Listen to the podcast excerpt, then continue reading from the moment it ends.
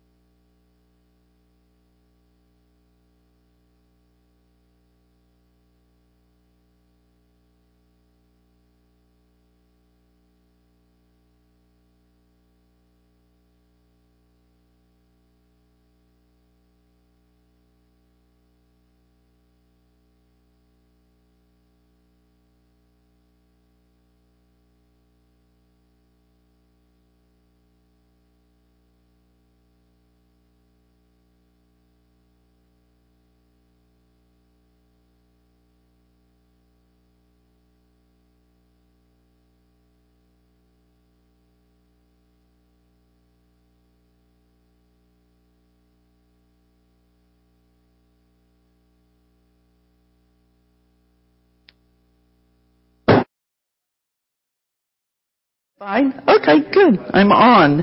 It's that demon spirit in Jesus' name. Boy, the devil doesn't want you to. The devil doesn't want you to expose him, does he? But we're going to. We're, he's exposed and he's defeated. Um, but Paul, being grieved, turned and said to the spirit, "I command thee in the name of Jesus Christ to come out of her." And he came out the same hour. Interesting. And when her master saw that the hope of her gains was gone, that means the money's gone. No more money for them. That's what made him mad. They caught Paul and Silas, drew them into the marketplace unto the rulers, and brought them to the magistrates, saying, "These men, being Jews, do exceedingly trouble our city, and teach customs which are not lawful for us to receive, neither to observe, being Romans. And the multitude rose up together against them." Now this is before any decision was made or any kind of court, you know, they, there was not even a, a, you know, a condemning of their actions or anything. So they acted very crazy here. And uh we find out later that um they should have been treated differently in this situation. But the multitude rose up together against them. The magistrates rent off the, their clothes and commanded to beat them. And when they laid many stripes upon them, they cast them into prison, charging the jailer to keep them safely. Who, having received such a charge, thrust them, that doesn't sound like fun, does it? Thrust them into the inner prison and made their feet fast in the stocks. So they're beaten, and that's not, uh, you know, a really beautiful picture there. They've been beaten, stripes on their backs, and thrown into the inner prison and made their feet fast in the stocks. And we know later on here that it was in the dark too, because the jailer had to bring a light when he went to get them. So they're in the dark and horrible situation. At, at midnight, the Bible says, Paul and Silas prayed. Did they feel like praying? I don't know. I I don't think I would. I mean, I feel like probably saying some other kind of words. You know, you're right. Thinking, what did we do wrong here? Right? And we, you know, weren't even, uh,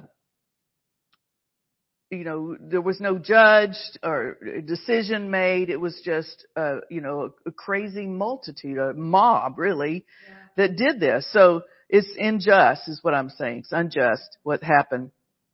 And Paul and Silas prayed and sang praises unto God, and the prisoners heard them. So this was out loud, really loud probably, because they're in the inner prison part. And if you've been to Israel, uh, we went to one of the prisons that, that they archaeological had dug there, and it was something else. I mean, it was horrible. It was like a hole in the top of the ceiling, and they would lure the people down in it. So it was a, like a hole. They put you in the hole, you know. Um, so, you know, you, there was no escape, except for when you pray and sing praises. When you pray and sing praises, there's always made a way of escape. There's God always makes a way of escape. Amen. Amen. And I know that you know that in your personal life as well. But they found out here, again, how beautiful God is when you ask Him to help you, when you ask Him and then you praise Him for it. Amen. What a beautiful verse there. And twenty-six says, and suddenly there was a great earthquake, so that the foundations of the prison were shaken, and immediately all the doors were open and everyone's bands were loosed. Freedom, that fast.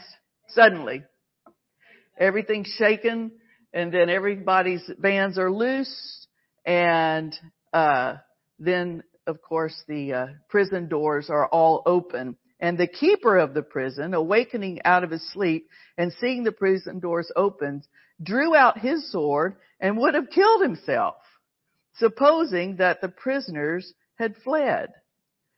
Now, I, you know, again, here's the love of God that's shed abroad in your heart by the Holy Ghost. Paul said, don't do it. Some people would say, do it. You threw us in that hole and, you know, working for these evil people and all this stuff. He said, don't, cried with a loud voice, saying, do thyself no harm, for we are all here. Now that's another interesting part, because why wouldn't you just run for it? Now I know they might not could have. I don't know. They were down in a hole, but others could have, right? But everybody stayed right there. Isn't that strange? I just believe that when they prayed and sang praises, I think they, they, they, they saw a higher realm, a higher purpose in all of this. Amen. I tell you, when the devil attacks you, uh, sometimes you have to realize something really interesting is going to happen. Something really powerful is going to happen. And he's trying to stop you from getting to that point. And many times, you know, we've seen it where people are stopped. That's why he said, don't grow weary in well-doing. Right. For in due season, you shall reap if you faint not. If you faint not. And prayer and singing praises will help you not to faint. And that's the, that's the key right there. Pray, prayer and singing praises will help you keep the strength that you need to persevere in something. And I believe that the Spirit of God was, was shaking this and doing all this. And they knew for some reason not to run, not to go, and not to have him kill himself. And so, uh, here comes a beautiful, some more beautiful scripture here. Verse twenty-nine. Then he called for a light and sprang in and came trembling and fell down before Paul and Silas and brought them out and said, Sirs, what must I do to be saved? What must I do? Isn't that amazing? To be saved.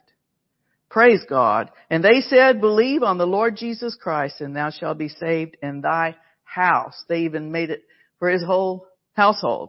And they spake unto him the word of the Lord and to all that were in his house.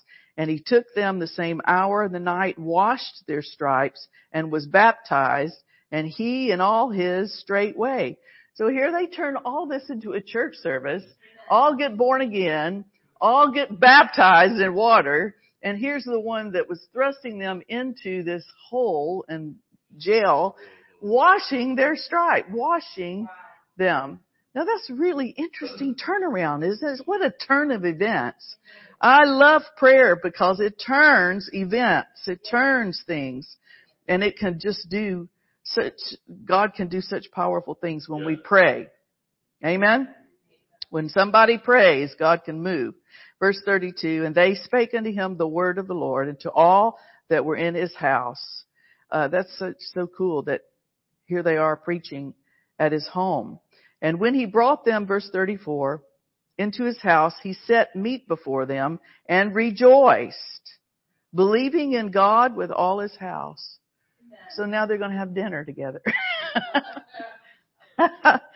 God is just so wild, isn't he? Praise the Lord. And when it was the mag- the, was day, the magistrate sent the sergeant saying, Let those men go. And the keeper of the prison told this saying to Paul, The magistrates have sent to let you go. Now therefore depart and go in peace. But Paul said unto them, I love this guy named Paul. Such courage, right? They have beaten us openly, uncondemned, being Romans, and have cast us into prison, and now they uh they thrust us out privily. In other words, now they're uh they're going to do this quietly when they've beaten us in public. Right.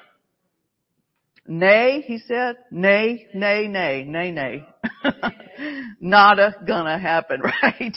Nay, verily, but let them come themselves and fetch us out.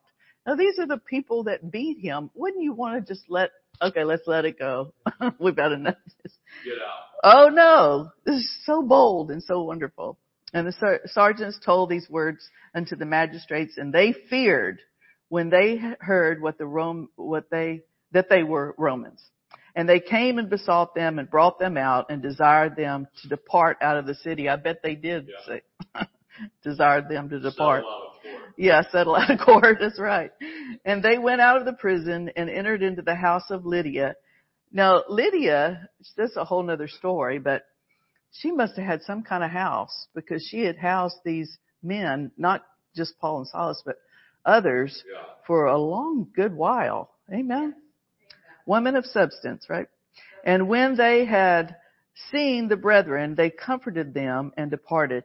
And so again, what a magnificent thing that instead of them going to Lydia's house and receiving comfort for all that they had been through, they were there comforting them. Yeah. Again, I believe all of that was a result of prayer and singing praises. And we know praise is the highest form of prayer. So that kind of exchange with God, no matter what horrible circumstances you find yourself in, and this was pretty bad. It looked pretty bleak to be put in the inner prison like that. But God has a way, like I said before, of escape. And I believe that when we just turn to Him, you know, um, we sing a song, Turn Your Eyes Upon Jesus. Yeah. And when you, when you get your eyes off the situations in life and get your eyes on the Lord and just call on his name, things really begin to change. Amen. I think it changes us first, and then we see how it can be manifest as his glory all around us and change the situation. So many, many people here were born again because of, of this happening, and uh, all started with casting the devil out. The devil thinks he's going to win in situations like this, you know, but he is defeated. Anytime you talk about the devil, you should probably say, but he's defeated. Amen. Remind him of his defeat, and remind yourself of that. He's a defeated foe. Jesus won the victory. Amen. Amen. And he handed the victory over to us and said, now you're more than a conqueror in Christ Jesus. Hallelujah. Amen. Praise the Lord. Well, did you get anything out of that? Amen. Praise God. Well, I think we're going to receive another offering for the Gulf Coast Convention. Okay. For those of you listening online, if you'd like to give toward our Gulf Coast Convention coming up, April twenty-seventh, twenty-eighth, and twenty-ninth, we are believing God for the budget to be met before the meeting starts. Amen. Isn't that wonderful? Yes. Going into it. And so then the offerings can go for our guest speakers, yeah, and also for the next meeting that God's put on our heart. Praise the Lord. Uh, we were at uh, Brother Keith Morris' church not too long ago, and he sang a song, um, and we, David and I have been singing it since then. You know, it's just a cute little tune. It says, uh, this meeting is paid for. This meeting is paid for. This meeting is paid for. Thank you, Jesus. Thank you, Jesus. And so you can put in whatever you want in there. Your car is paid for, you know, or your house paid for, or whatever, you know, your I R S debt is paid for. Amen. Uh, thank you, Jesus. Yeah. Go, go Jim Dandy, I think. The tune. But it's, yeah, let's sing it. So if you want to give, there'll be a page that comes up there, and believe with us for this budget. This budget is met. Amen. This meeting is paid for. Amen. Praise the Lord. Praise the Lord. I think we can do this. Yeah. Sing Let praises. This meeting is paid for. This meeting is paid for. This meeting is paid for. This meeting is paid for. This meeting is paid for. Thank you, Jesus. Thank you, Jesus. This meeting is paid for. This meeting is paid for. This meeting is paid for. This meeting is paid for. This meeting is paid for. Thank you, Jesus. Thank you, Jesus. Amen. Amen. That's good, isn't it? Hallelujah. Want to do it one more time? This meeting is paid for. This meeting is paid for. This meeting is paid for. This meeting is paid for. This meeting is paid for. Thank you, Jesus. Thank you, Jesus. This meeting is paid for. Hallelujah. Yes. This meeting is paid for. This meeting is paid for. This meeting is paid for. Thank you, Jesus. Thank you, Jesus. Thank you, Jesus. Hallelujah. Amen. So you can you can sing that about whatever you owe money on. Amen. And believe God and thank Jesus and be happy about it, just like Paul and Silas did with their prayer and singing praises. Amen. Amen. All right, let's pray. Father, we thank you for this offering, Lord. We thank you for everyone who's been so generous already. And we thank you, Lord, for the ones who's given tonight. We, we ask your hand upon them mightily. May they see signs and wonders and miracles, your mighty hand moving on their behalf financially, that houses are paid for early, that cars are paid off early. We thank you, Lord, for any kind of debt that they have in their life. If it's credit cards, paid off in Jesus' name, yeah, any kind of bills. Thank you, Lord. We thank you tonight that you're moving, causing debt removal in Jesus' name. Amen. Amen. Praise God. Yes. God bless you. We'll see you on Sunday.